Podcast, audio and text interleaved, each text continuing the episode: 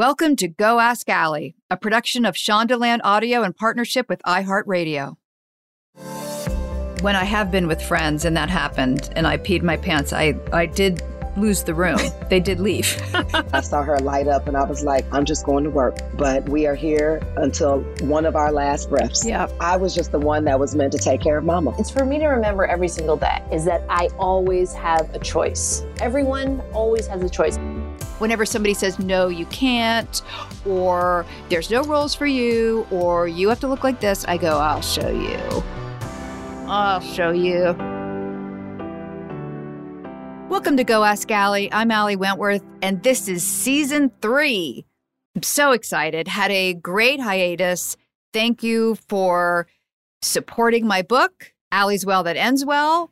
Had a great summer with that. Did a lot of lecture series, clammed a lot of clams, and hung out with my two daughters. You know, I'm about to become a true empty nester. So I am holding on to my daughters by their ankles, kicking and screaming. Um, and so happy to be back. You know, George, my husband, always jokes and says that Go Ask Allie is like my master class because I get to invite all these experts and artists and thinkers and creators. And I get to ask them all kinds of questions and learn more about the things I want to know more about. And I know you do too. And so, first up this season, you know, I've been hearing more and more about psychedelics.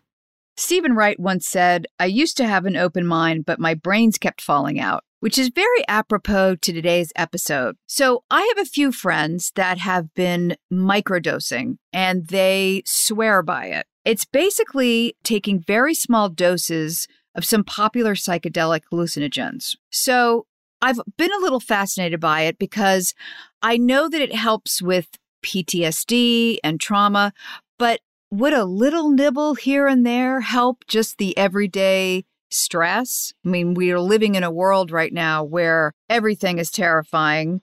There's so much anxiety. Maybe, uh, maybe a little microdosing might help it. And it occurred to me that maybe microdosing might make us better mothers, wives, friends, humans. And there's no better guest than Michael Pollan to answer these questions. So, Michael Pollan is a writer, teacher, and activist. His most recent book, This Is Your Mind on Plants, is a follow up to his highly acclaimed How to Change Your Mind What the New Science of Psychedelics Teaches Us About Consciousness, Dying, Addiction, Depression, and Transcendence. He's the author of seven previous books, all of which were New York Times bestsellers. The Omnivore's Dilemma was named one of the 10 best books of 2007, both by the New York Times and the Washington Post. Several of his books have been adapted for television, including How to Change Your Mind, now streaming on Netflix, which you should definitely watch. Pollan teaches writing at Harvard and at UC Berkeley's Graduate School of Journalism. In 2010, Time magazine named Pollan one of the 100 most influential people in the world. And stay with us afterward for a short conversation with the mom about her personal experience microdosing. Hello, Michael Pollan. Hello, good to be here, Allie. So, I know you've been doing this grand book tour, and I want to talk to you about something, and I'm going to make it a little more specific, if you don't mind. Okay, great. My question to you is Does microdosing make you a better parent? and the reason I ask is because I don't know if it's because of you. I don't know if it's happening in the medical world, but I have noticed more and more. I have friends who are a mom or a dad who are microdosing. And when I first heard about it, of course, my very waspy roots was taken aback and I clutched my pearls and I thought, oh my God, you're tripping on acid while you're parenting children. This is crazy. Since I've read your book, I'm a lot more educated about it. So, first of all, let's just put a toe in the pool and let me just ask you to explain microdosing for those who don't know. Sure. So, microdosing is the practice of taking a very small subperceptual, in other words, a, a, dose so small you don't feel any psychedelic effects of LSD or psilocybin. Psilocybin is the chemical in magic mushrooms people take uh, basically a tenth of what would be an active dose and they do it on some sort of schedule like one day on two days off one day on two days off you can't take it every day because you build up tolerance to it and it doesn't work anymore many people report beneficial changes to their mood and their outlook and their productivity and their creativity. Whether these changes are real or a placebo effect is still up in the air.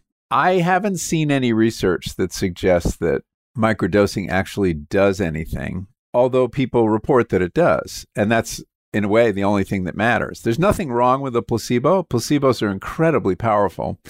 And when you think about it, I mean, even if, if I gave you a sugar pill and I said this is going to make you a better parent or a more patient parent, let's say, it probably would have some effect. That's how powerful the placebo is. Mm-hmm. But if you combine it and say this is a little bit of LSD, that amplifies the placebo effect because there, there's so much magic we attribute to that molecule so that it may be a very powerful placebo effect is going on until we really do the kind of controlled double blind studies where people don't know what they're getting uh, they get a real placebo or they get the small dose of lsd we won't know that it's doing anything if what people report is true yeah, it's conceivable it would make them better parents if they're, you know, less depressed or anxious. You know, th- that should make them better parents. But um, it is illegal. I think it's important for people to know, even if it's a yes. small dose. Haven't I read recently that it's it's sort of the lowest in terms of the criminal chain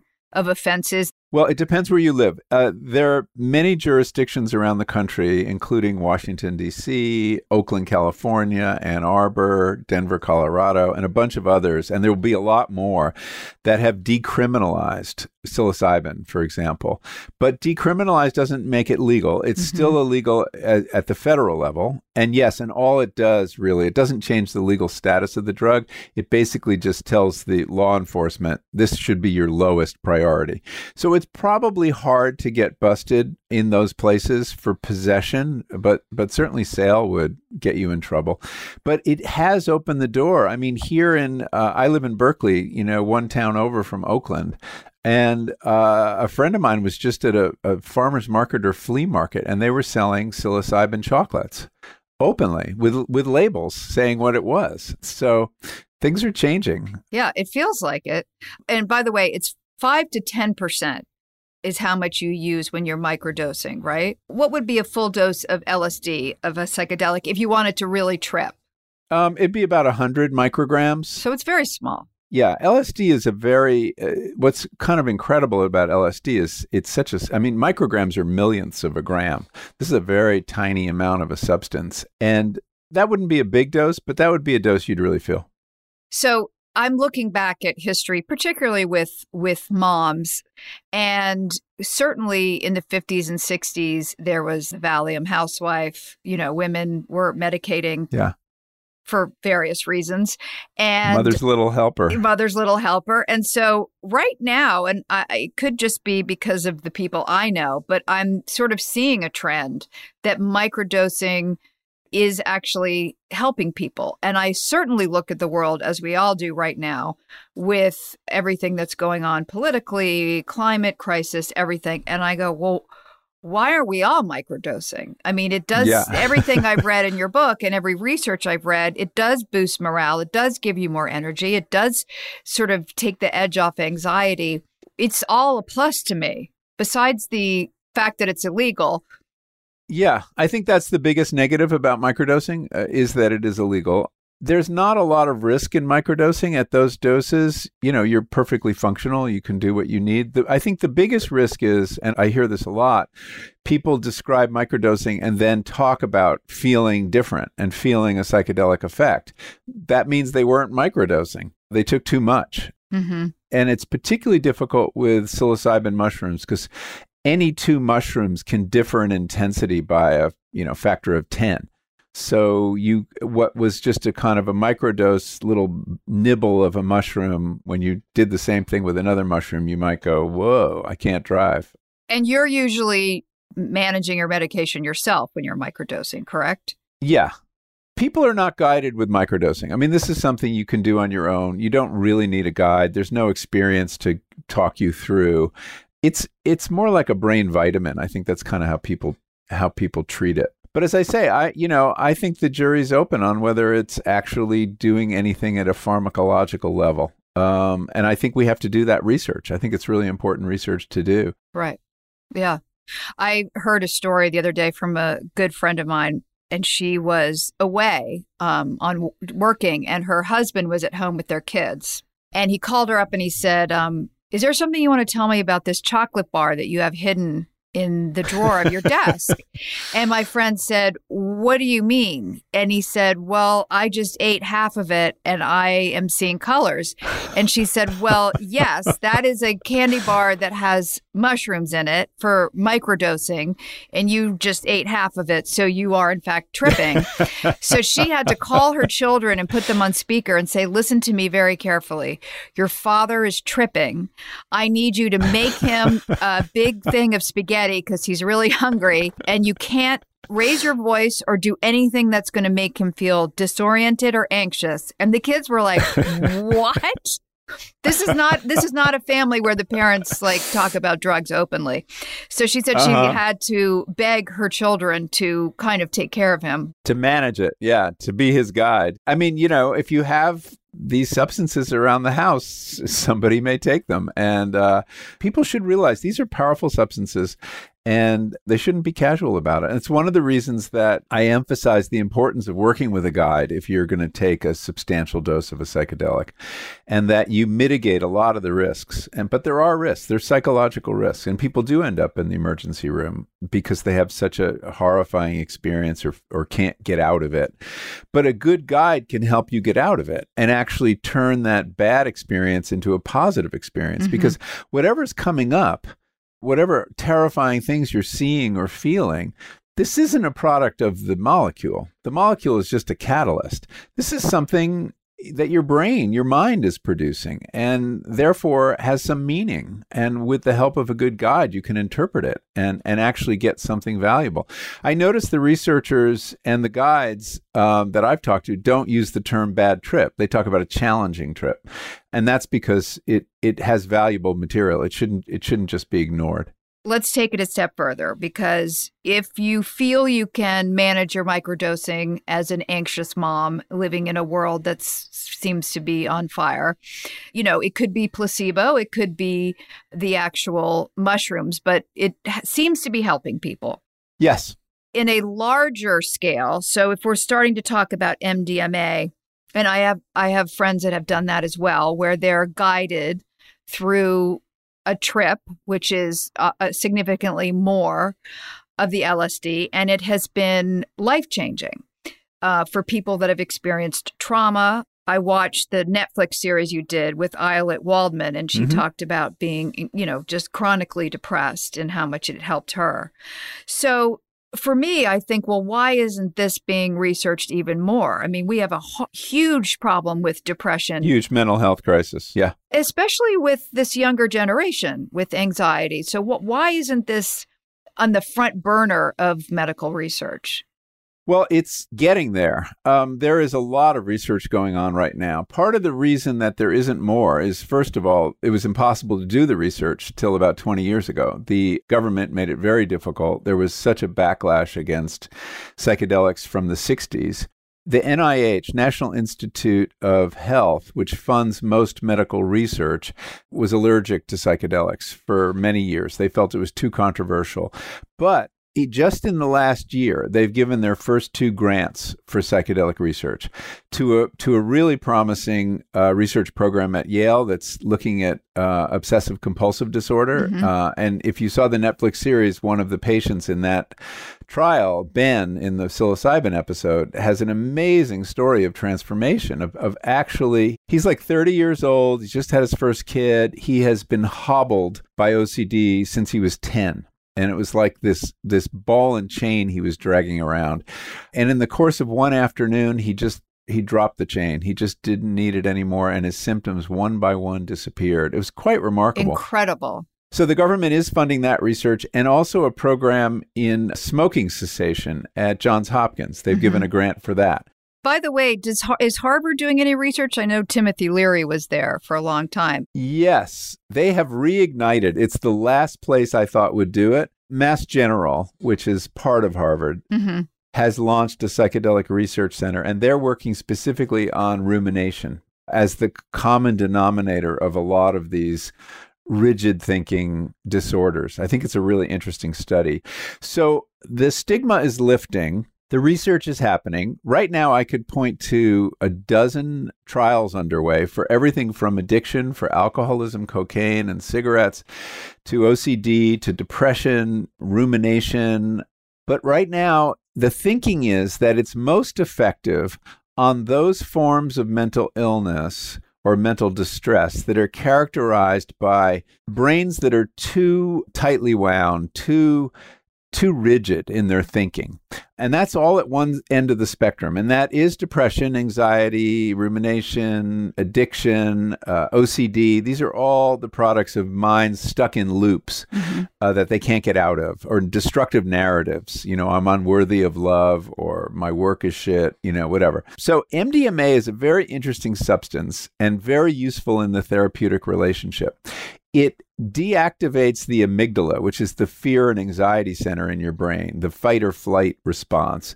And this allows people to take out very painful memories and look at them and talk about them without the accompanying charge of, of anxiety or fear. And for people with PTSD. So you're not reliving them. Well, you're reliving them without emotion and and that allows you to process them in a way you can't normally and instead of just being tormented by these memories you can like take it out and deal with it and talk to a therapist about it the value of this research has been demonstrated i mean a phase 3 study which is the last phase before approval was released last year and i think it was two-thirds of the people with ptsd no longer qualified for that diagnosis after their treatment so they were no they no longer had PTSD by the the normal scale, the CAP score, and um, so it'll be approved for that. But I think it'll be used for other things as well. It's incredible. It is incredible.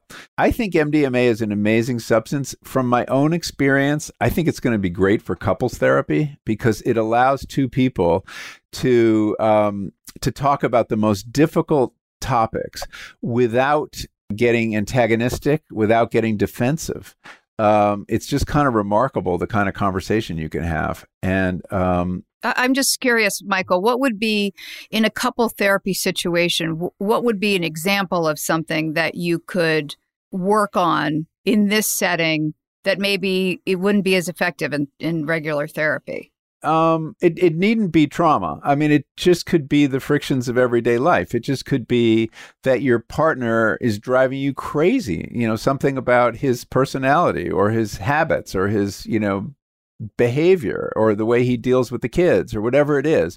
You could have that conversation without it going to DEFCON 9 like instantly, which often happens in relationships and people f- fall into these patterns of defensive response.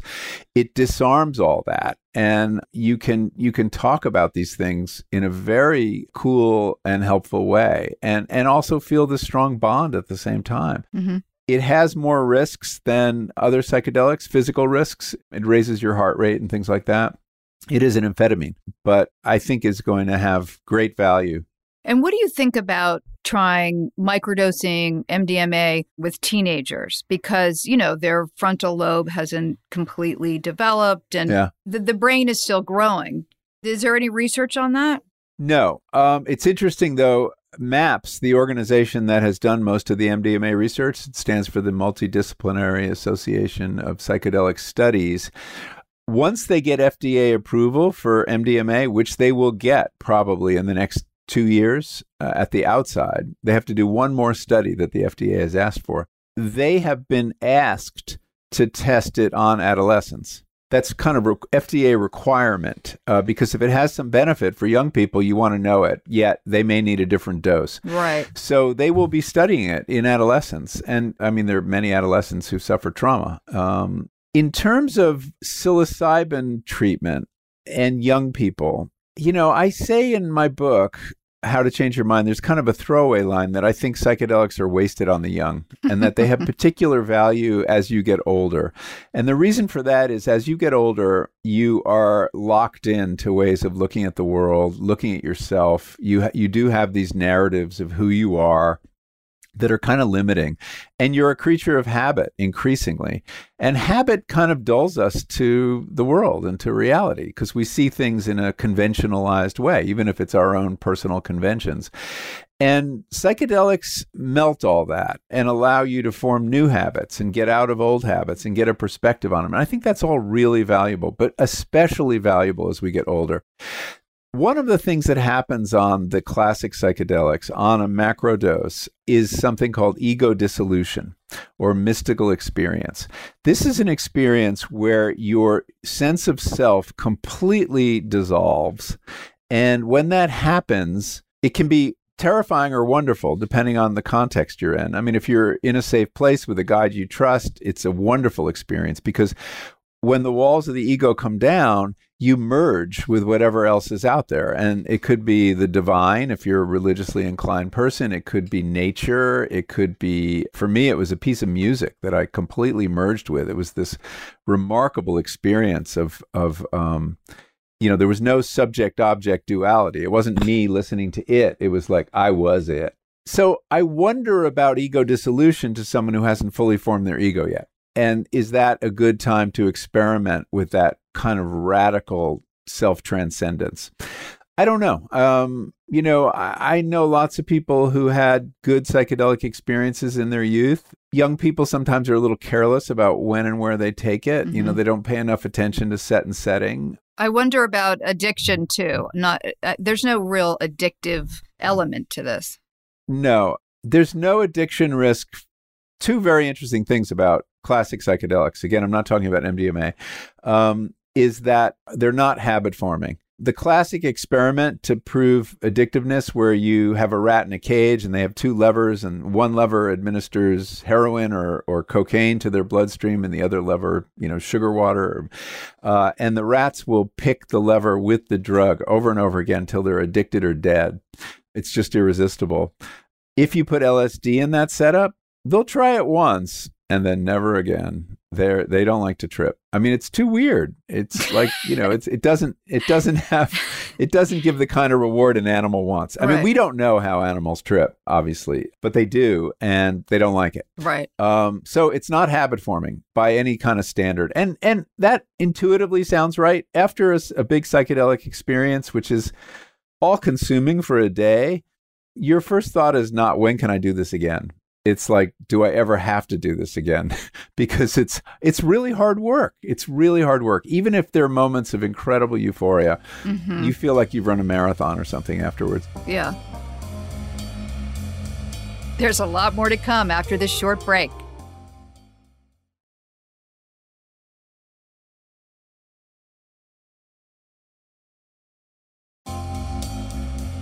And we're back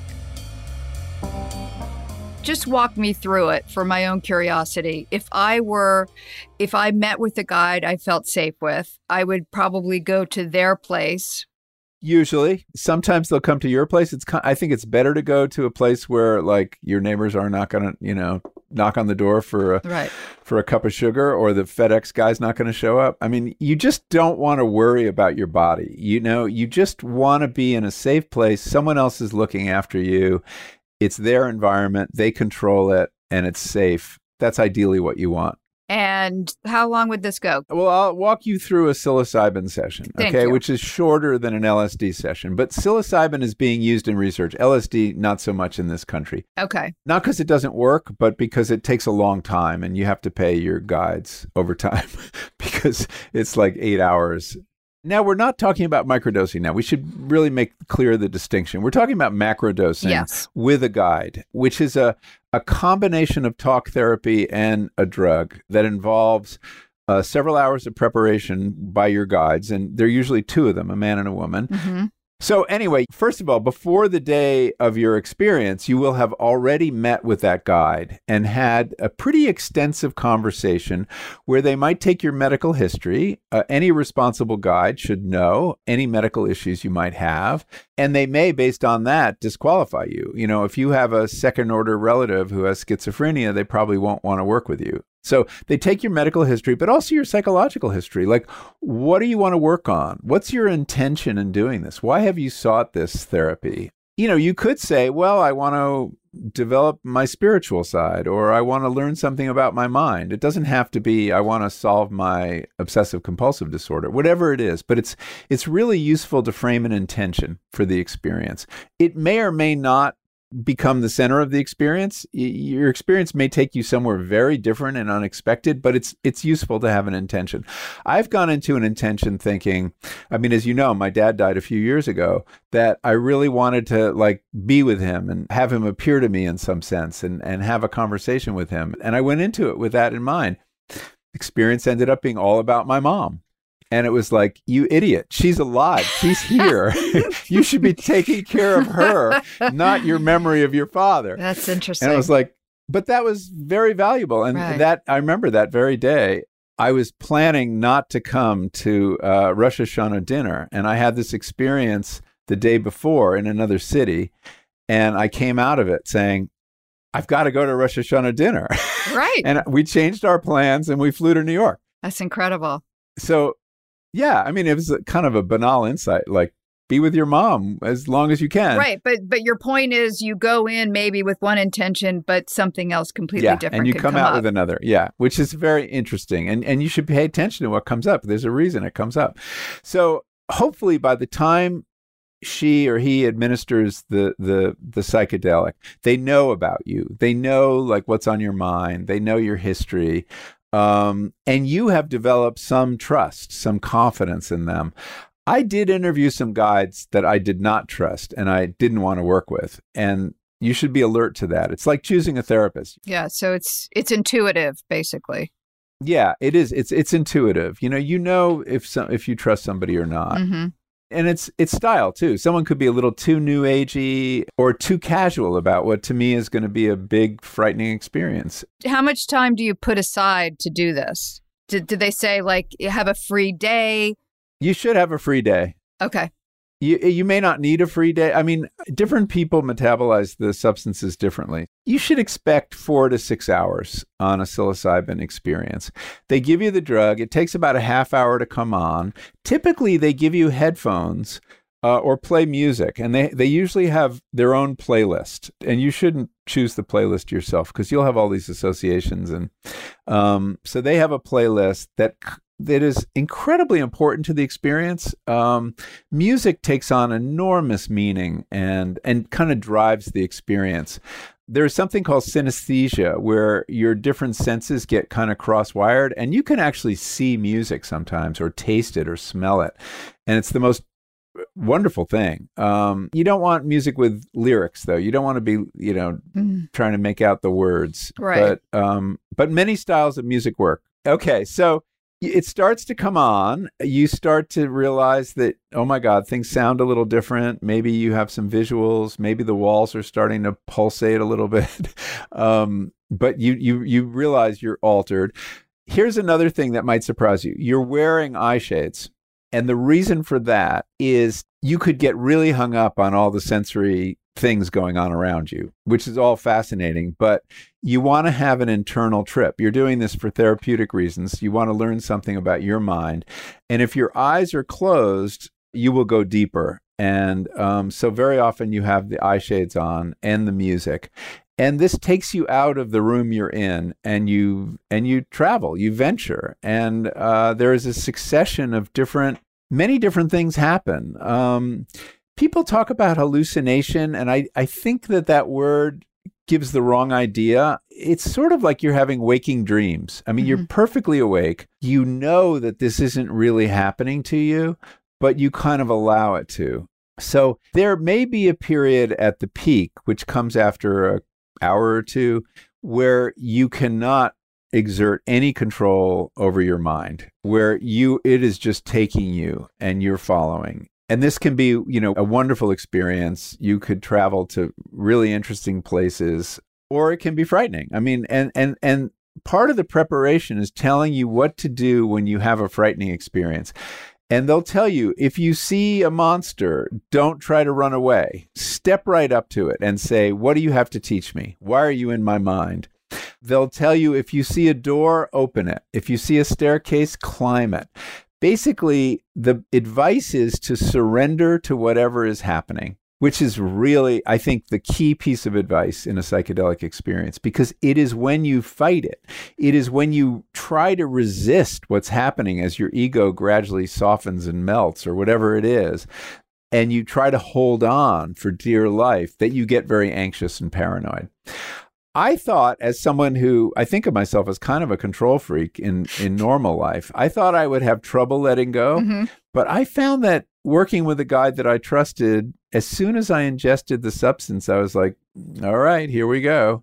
You know, uh, and I was able to surrender, and and therefore had an experience of of uh, of complete ego dissolution. That that was, you know, a wonderful thing but it's unpredictable. One of the interesting things about psychedelics compared to most other drugs since it is really your mind that's producing what happens with this catalyst, experiences are as different as people are. I mean, there are some common denominators, but different people go different places. Some people recover traumatic memories, and that can be difficult to deal with. Other people, you know, have kind of uncomplicated trips that are just kind of adventures, taking them to interesting places. I've had many experiences where all the people in my life appear to me and I feel like I'm in conversation with my sisters or my parents or my wife or my son and and I think about those relationships and I come out of it invariably with this powerful feeling of gratitude to all, to all these people um, that's you know I, I I just get very emotional imagine if we could put it in the in the water in Congress and the House of Representatives Well, you know, that's a it's a common kind of trope in the psychedelic community that it would be great to give certain people psychedelics. Um, but I think we should do more research before we take that risk yes. because it may just push people to be more of what they already are. Yes. Well, that would be terrifying. Yes. Yeah. There's this cool research that shows that uh, after a, a psilocybin trip, uh, people's nature connectedness scores go up. In other words, this, the, the extent to which they feel they're part of nature and not standing a- apart from it. Mm-hmm. And that, so that seems like really good news. We need more of this to solve the environmental crisis. But I think the people who volunteer for a psychedelic experiment uh, or take psychedelics, they're already there. Yeah, yeah, I think I think it's intensifying a feeling they already have. Until we give it to the Koch brothers and you know people like that, people who are not environmentalists, you know, then we can safely make that conclusion. But that's research that needs to be done. And in fact, will be done. Maybe if we start with ecstasy with those people and then we can work our way. That might be smart. yeah, that's a good idea. Good plan. When you come out of the trip, though, are you tired? Are you thirsty? Does it everything start to get very lucid and then you realize, oh, I'm back? it's not that sudden. So after the mm-hmm. peak of the experience, this period where your mind is going to take you where it's going to go, you enter this long denouement, this this period that can last a couple hours. That is, I think, really a wonderful part of the experience that doesn't get talked about nearly enough. And it's a meditative frame of mind. You've regained the ability to think about what you want to think about, yet you're utterly absorbed and not distracted. So you can it's really where I learned how to meditate, actually. It was in that period. And I had amazing focus. I was undistractable and did a lot of thinking. And that goes on for a couple hours.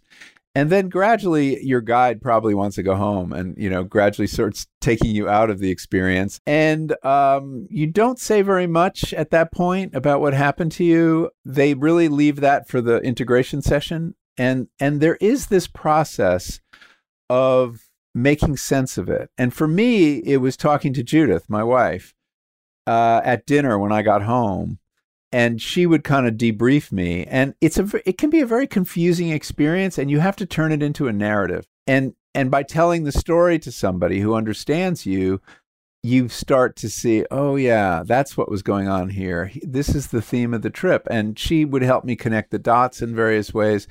So I got more out of integrating with her, frankly, than I did from uh, most of the guides I work with. I wanted to ask you when you're in this guided trip, can you tell me the difference between spotlight consciousness and lantern consciousness? Yeah. So, this was a term I learned from a psychologist at, at Berkeley I was interviewing, and she was arguing that there are two kinds of consciousness. Uh, actually, there are many kinds of consciousness, but this is a very important distinction. Um, spotlight consciousness is a characteristic of adults, especially adults who do thinking work. And it is what allows you to block out everything and focus on one thing, the way we are now focused on one thing. And, and we're ignoring a lot of things going on around us, right? And, uh, and a lot of things coming up internally. We're just kind of doing this. This is a very important adult skill. Children have a different kind of consciousness. I'm talking about like you know younger than five or six say mm-hmm. before they go to school they have what she calls or uh, uh, several psychologists call lantern consciousness where instead of focusing on that one point they're taking in information from all sides they're very sticky they're uh, they have trouble focusing. They you know the trade off is they're getting all this wonderful sensory information. You're getting all these you know the hilarious things kids say to us about how the wor- world works, and it's because they have this 360 degree aperture to take mm-hmm. in information from the world. Her theory, and and we need to test it, is that um, psychedelics gives you a taste of lantern consciousness. That you are suddenly much more open to sensory information coming in. You can hear things in the music you've never heard before whatever kind of algorithms you run to have an experience based on having had that experience before is out the window. So everything is incredibly fresh. And that, you know, she believes that young kids are essentially tripping all the time and that our access to that consciousness comes through these substances. It's a very intriguing theory. But it is a taste, I think, of how young children go through the world, and for that alone, it's it's fascinating and, and valuable. I think. Oh, so fascinating. Well, Michael, this was very helpful. Microdosing seems to be getting a lot more popular. Yeah, and if you want more information, there's a website. There's a psychologist named uh, James Fadiman who started a website for people interested in microdosing, and he offers online the. Uh, he doesn't sell substance, obviously, but he, he he tells you the protocol, how much to do, how often to do it, and he's collecting a lot of data from people based on their experiences. So it's, so if you search James Fadiman microdosing, you'll find it, and that'll tell you all you need to know about the practice. Great, and don't don't hide chocolate bars in your desk. Not ones with psilocybin in them. Yeah. Uh, no. And now, before I let you go off and trip or whatever it is you do over there in Berkeley, um, you get to ask me a question and you can ask me anything. Well, it's interesting. You've talked a lot about your friends and their experiences with psychedelics, um, but I'd be curious to know about your own experiences with psychedelics if you'd be willing to share that. I'd be happy to share. I have never taken mushrooms, I've never taken a psychedelic before. Mm-hmm. I smoked pot um, when I was in college. My boyfriend was at Harvard. I went to meet him and had to go to a, a Crimson Club event. And the pot I smoked, I believed, was laced with something. I don't know if it was PCP or something, but we were sitting at his dean's dinner and there was a fish on the platter. And I believed the fish was alive and kept asking me to save it flopping? Yes. And oh, I kept God. turning to my boyfriend, Jake, and saying, I've got to get this fish back into the ocean. To which he knew that I had obviously smoked something that wasn't just normal marijuana. So that's really the only time I've had any kind of altered state. But as a teenager, I was terrified. I, I never you know, wanted to not be completely lucid. And even as an adult, you know, I, I don't mm-hmm. drink be, just because I don't like the feeling mm-hmm. of being drunk or buzzed. But the more research I've done, and after reading your book, I am kind of fascinated with it because I sort of feel the way you felt, certainly the way you spoke at the beginning of the Netflix um, series, which is. Mm-hmm. You know, I, I feel like our life doesn't change that much from here on in. You know, this is who I am. These are my kids. This is my mm-hmm, husband. I don't see anything imploding anytime soon. Right. Um, I read the books I read. I have the friends I have. You know, I'm sort of feeling like I need to expand, and maybe yeah. next year when I'm an empty nester, and you know, there there's going to come a time where I'm like, okay, let's open up the universe a little bit. So, I, I think it's on the horizon. That's a classic uh, situation. I think it's very hard to deal with these experiences or drugs while you still have kids at home. Yeah. I've noticed that the people most interested in in what's going on with psychedelics and the and the potential of psychedelics are either on the young end, people in their 20s, or people in their 50s and the kids have left home. Um, and that's kind of where the curiosity uh, comes in and the opportunity because frankly it's a hard conversation if you're having these experiences with your kids if they're young. Yeah. I mean by the time i was involved isaac was already in college or, or maybe out of college and so we could talk about it and he shared his experiences i shared my experiences. But i'm not sure how to talk to a 15 year old about this frankly and uh, and i'm glad i don't have to. Yeah. I don't think i could either. I think it i think it would give mixed messages about all kinds of stuff. Yeah Anyway, thank you so much for talking to me today. I really, really enjoyed it. And um, everybody must I read all your books and watch this Netflix series, which is incredibly enlightening. Thank you. Yeah, How to Change Your Mind. Uh, I really appreciate it. It was great talking to you, Ali. All right, Michael. Talk to you soon. Take care. Coming up after the break, a mom is going to tell me all about microdosing.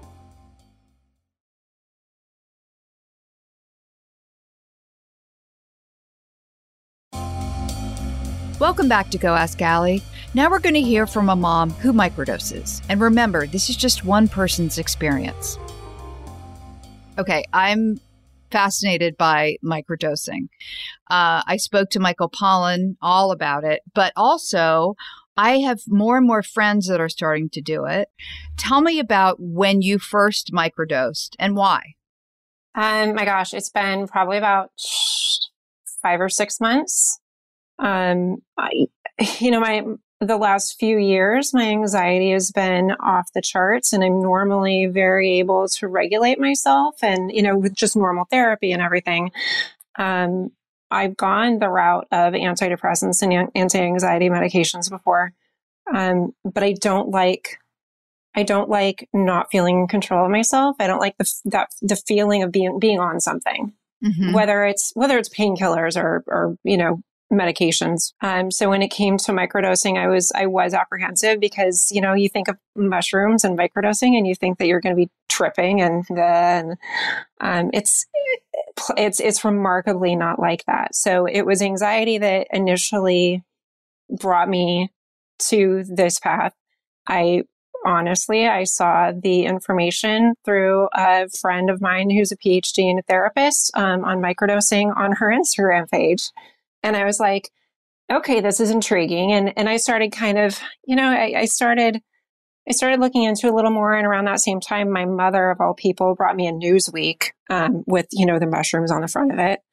Um, and she said, honey, you should, you should look at this. And she's always been a very homeopathic type of person. And I remember distinctly, I was working in my corporate job and I said, mom, this isn't some hocus pocus hippy dippy crap that like you we it, that won't fix it. And she said honey you just need to look.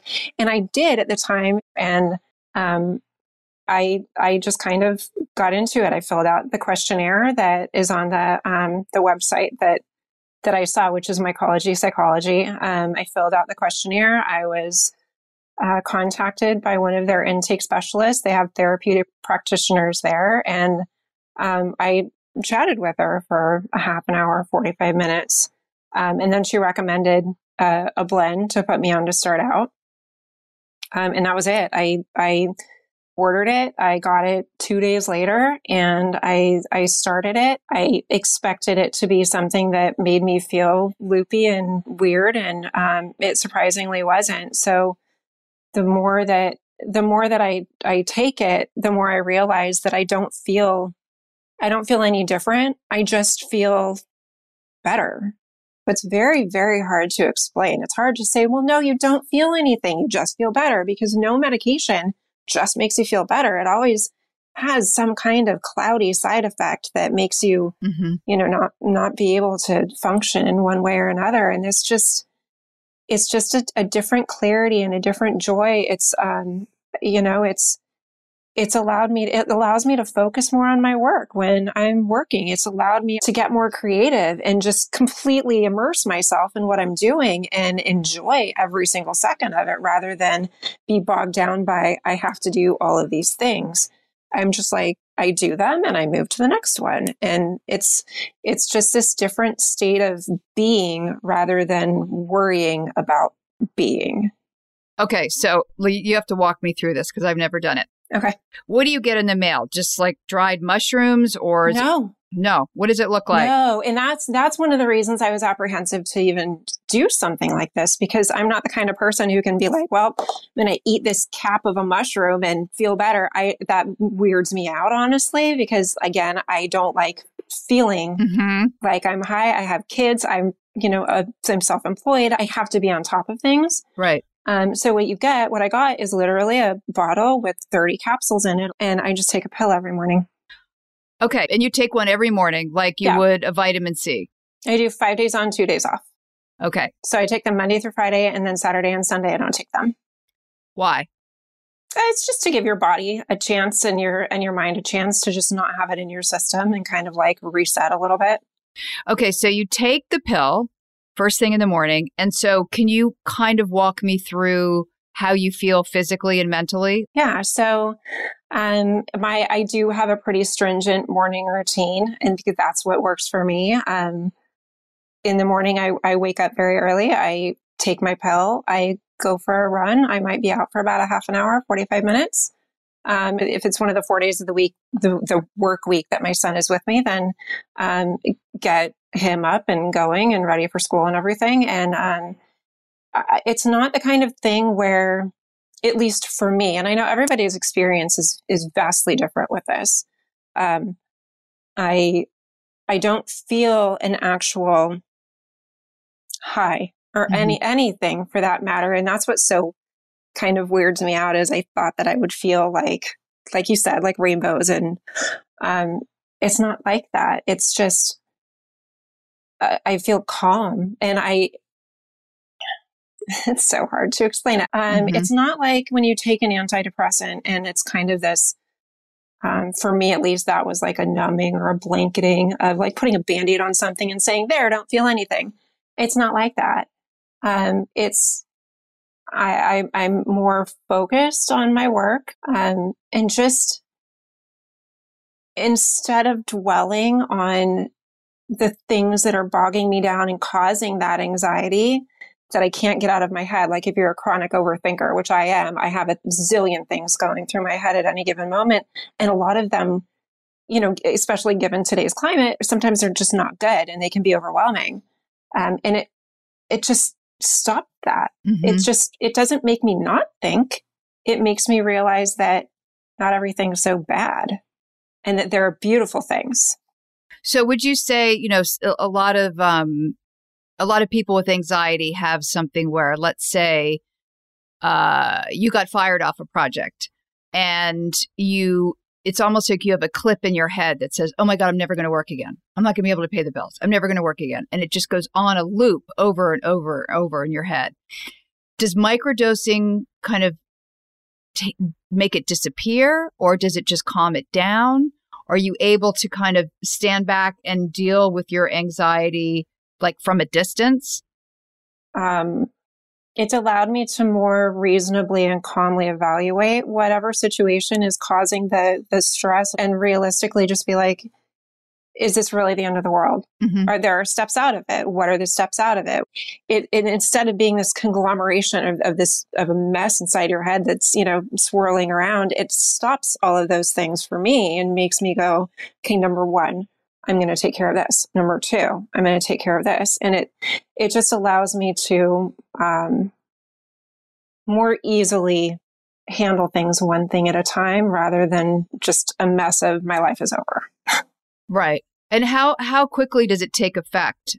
First of all, when you first started doing it, because you know antidepressants take like three weeks, and second of all, can you tell if it's taken effect? um, I was telling my girlfriend that I would go for my run and I would have this moment of just like a like a deep breath and like a kind of letting go. Mm-hmm. And um, it's just kind of like they're all of a sudden it's just a peace. So and and it's so hard to explain because I relate that to being, you know, like if you're stressed out and you have a glass of wine, well, you start feeling that like glass of wine and then you're calm a little bit. It was it's not like that. It's just clarity. Does it feel like what you wanted antidepressants to feel like?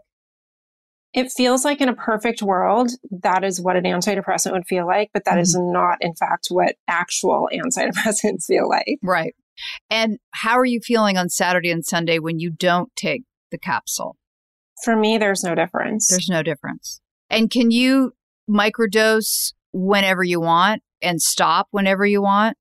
Oh yeah, it's absolutely non addictive. It's not, you know, there have been times where I've I was really I was really busy and totally lost track of the fact that I was running out of them and then I I forgot and maybe I'd go like a week or there there have been times where I've felt just fine and I didn't need them and I was like all right well I'm just not going to take them for right now. It, there's never once been a moment where I was where I felt like I had to have them. And as a matter of fact, I've actually stopped drinking since I started taking them. Wow. I'm so fascinated. Is there are there things about it that you that would surprise me besides of course the the feeling of calmness or that surprised you when you first started microdosing? Yeah, I, I found that I am more calm about literally every aspect of my life. And I've always been a very very busy and very go go go go like i have a schedule we have to adhere to it you know kids get on board, you have to go like and this is definitely just made me chill more for a lack of better words. I'm I'm nicer. Would you say you're a better mother for it? I, I absolutely would. And I will also say that my kids are are definitely they're older now. Mm-hmm. I wish that I would have had this tool when they were younger. Um, I think it's easy to like I said, get get busy, busy, busy, and go, go, go. Um, and especially in today's world. And I think it would have made me stop and just kind of smell the roses a little bit more. You know, I yeah. um my youngest is um, is actually a sophomore in high school, and he's in baseball um, hardcore. Like, and I would sit at his baseball games and stress out about all the things that I needed to be doing while I was sitting there watching his baseball game. It's like just taking that, you know, couple hours or few hours to do that was something that was just it was hard. I would do it, but I would always be thinking, I need to be doing this. This isn't this. And I go now and I sit with him and I, I just enjoy it. I enjoy our conversations more. And not to say that I didn't before, but I just, I see a different side of them. Mm-hmm. Um, we laugh more. I allow myself to laugh more and not because I'm high. Yeah. If you had a anxious child, would you introduce microdosing to them? Um, my oldest what and I, I know I know the word child is kind of he's he's not a child, he's my child. Um, my son was 21, my oldest, and I did recommend this to him as an antidepressant, and he started doing it before I even touched it. And how did that work for him?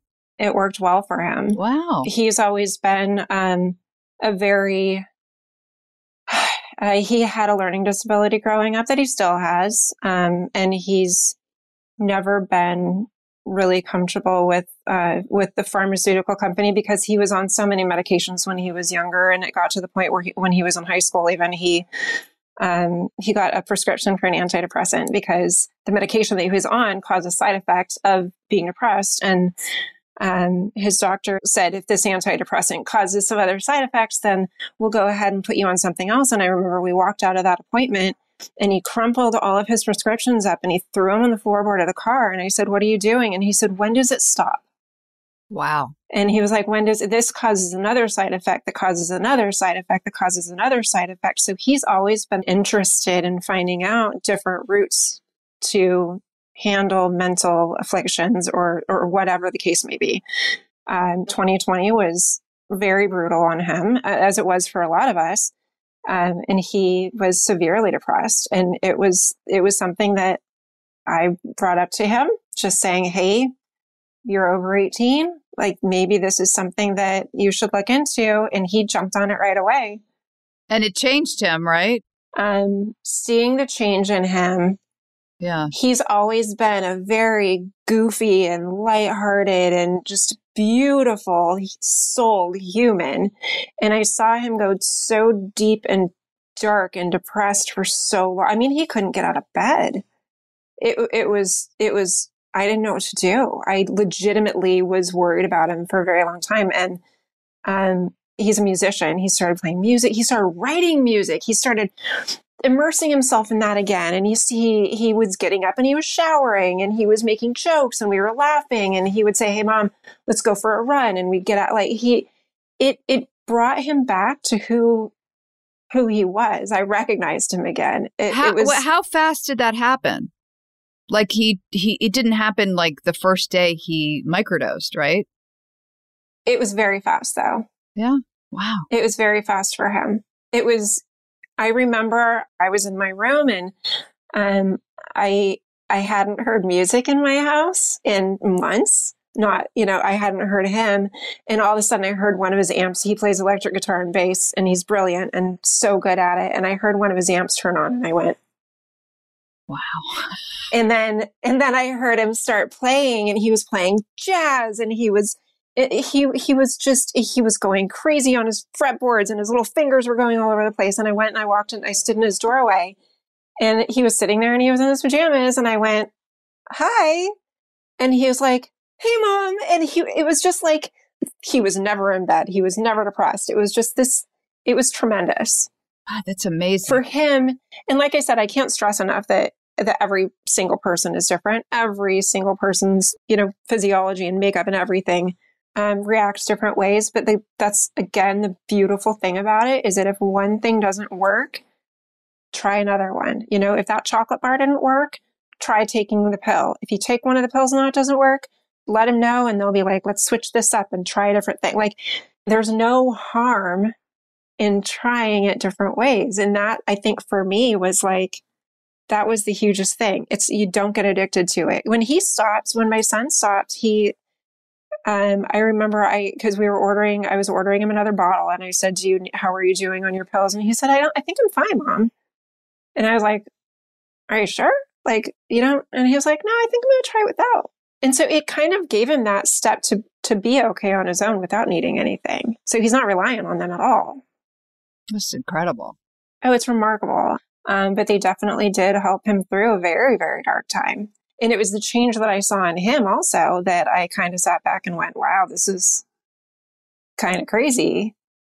And it's, I think, one of the reasons that I allowed myself to step into it also. And I'm curious, do you have to be careful about the amount? Only because one of the one of my friends uh, ate too much of a chocolate bar that had mushrooms in it. Well, I mean, you'll just, I mean, if you, if you eat a lot of it, you'll, you know, probably have some Trip, right? Yeah, you'll have some hallucinogenic effects. But the thing that for for me, um, I had to have some kind of a um a structured or like a regulated way of doing this. I guess I'm not much of a control freak that I have to know that I'm getting the same amount every time. Um, but I know that that what I'm taking right now is a very um, calculated and measured dosage. So I would have to consciously take an extra pill in order for it to be too much. Right. It's amazing. Amazing. That's pretty good. It's, I had one person the other day, she, one of my friends, she was like, are you like a spokesperson or are you getting like kickback? And I was like, no, you, I get, I get zero. I just, it's, it's done that much for me that I, and, and no matter whether it's through this channel that I'm going through, or I have, a, I have a friend who does get to the chocolate bars and for her that works. hmm You know, it's, it's, you have to kind of find your, your groove and go with that. And everybody's different. Can you imagine all of us mothers started microdosing? The pharmaceuticals would lose their minds. Oh my God. If we all got I off know. antidepressants and Xanax, I and the- I mean, they'd come and kill us. that in the wine industry would just tank. Exactly. Um, thank you so much for talking to me. This was really, Oh, really insightful, and it's it's so nice to talk to somebody that actually is taking them and has given me sort of a, an idea of, of what it would be like to start microdosing, which I kind of want to do. I mean, honestly, try it. If you don't like it, you don't have to do it again. That's Yeah. what's wonderful about it. It's amazing. Thank you. Thank you. Thank you for listening to Go Ask Ali, and a very special thanks to my new microdosing mom friend for sharing her insight on microdosing with all of us. And just to be clear, I am not suggesting, condoning, or in any way trying to convince anyone to try psychedelics or even microdosing. And it is still illegal to buy the stuff, at least for now. And now, Michael Pollan. You can find tons of information and resources at Michael's website, michaelpollan.com. You can follow him on Instagram, michael.pollan, and on Twitter at Michael Pollan. If you'd like more info on what you've heard in this episode, check out our show notes. Next week on Go Ask Ali, I bring you the one and only Julia Roberts. Yes, the prettiest woman, Julia Roberts. We talk about her newest film, Ticket to Paradise, her love of cooking, her passion for her husband Danny, and how I always mispronounce Mahjong? Mahjong. Mahjong. You'll want to hear it all. Be sure to subscribe, rate, and review Go Ask Ali, and follow me on social media on Twitter at Ali E. Wentworth and on Instagram at The Real Ali Wentworth. Now, if you'd like to ask me a question or suggest a guest or a topic to dig into, I'd love to hear from you. And there's a bunch of ways you can do it. You can text me or call me at 323 364 6356, or you can email a voice memo right from your phone to goaskalipodcast at gmail.com. And you know what? If you leave a question, you just might hear it on Go Ask Ali.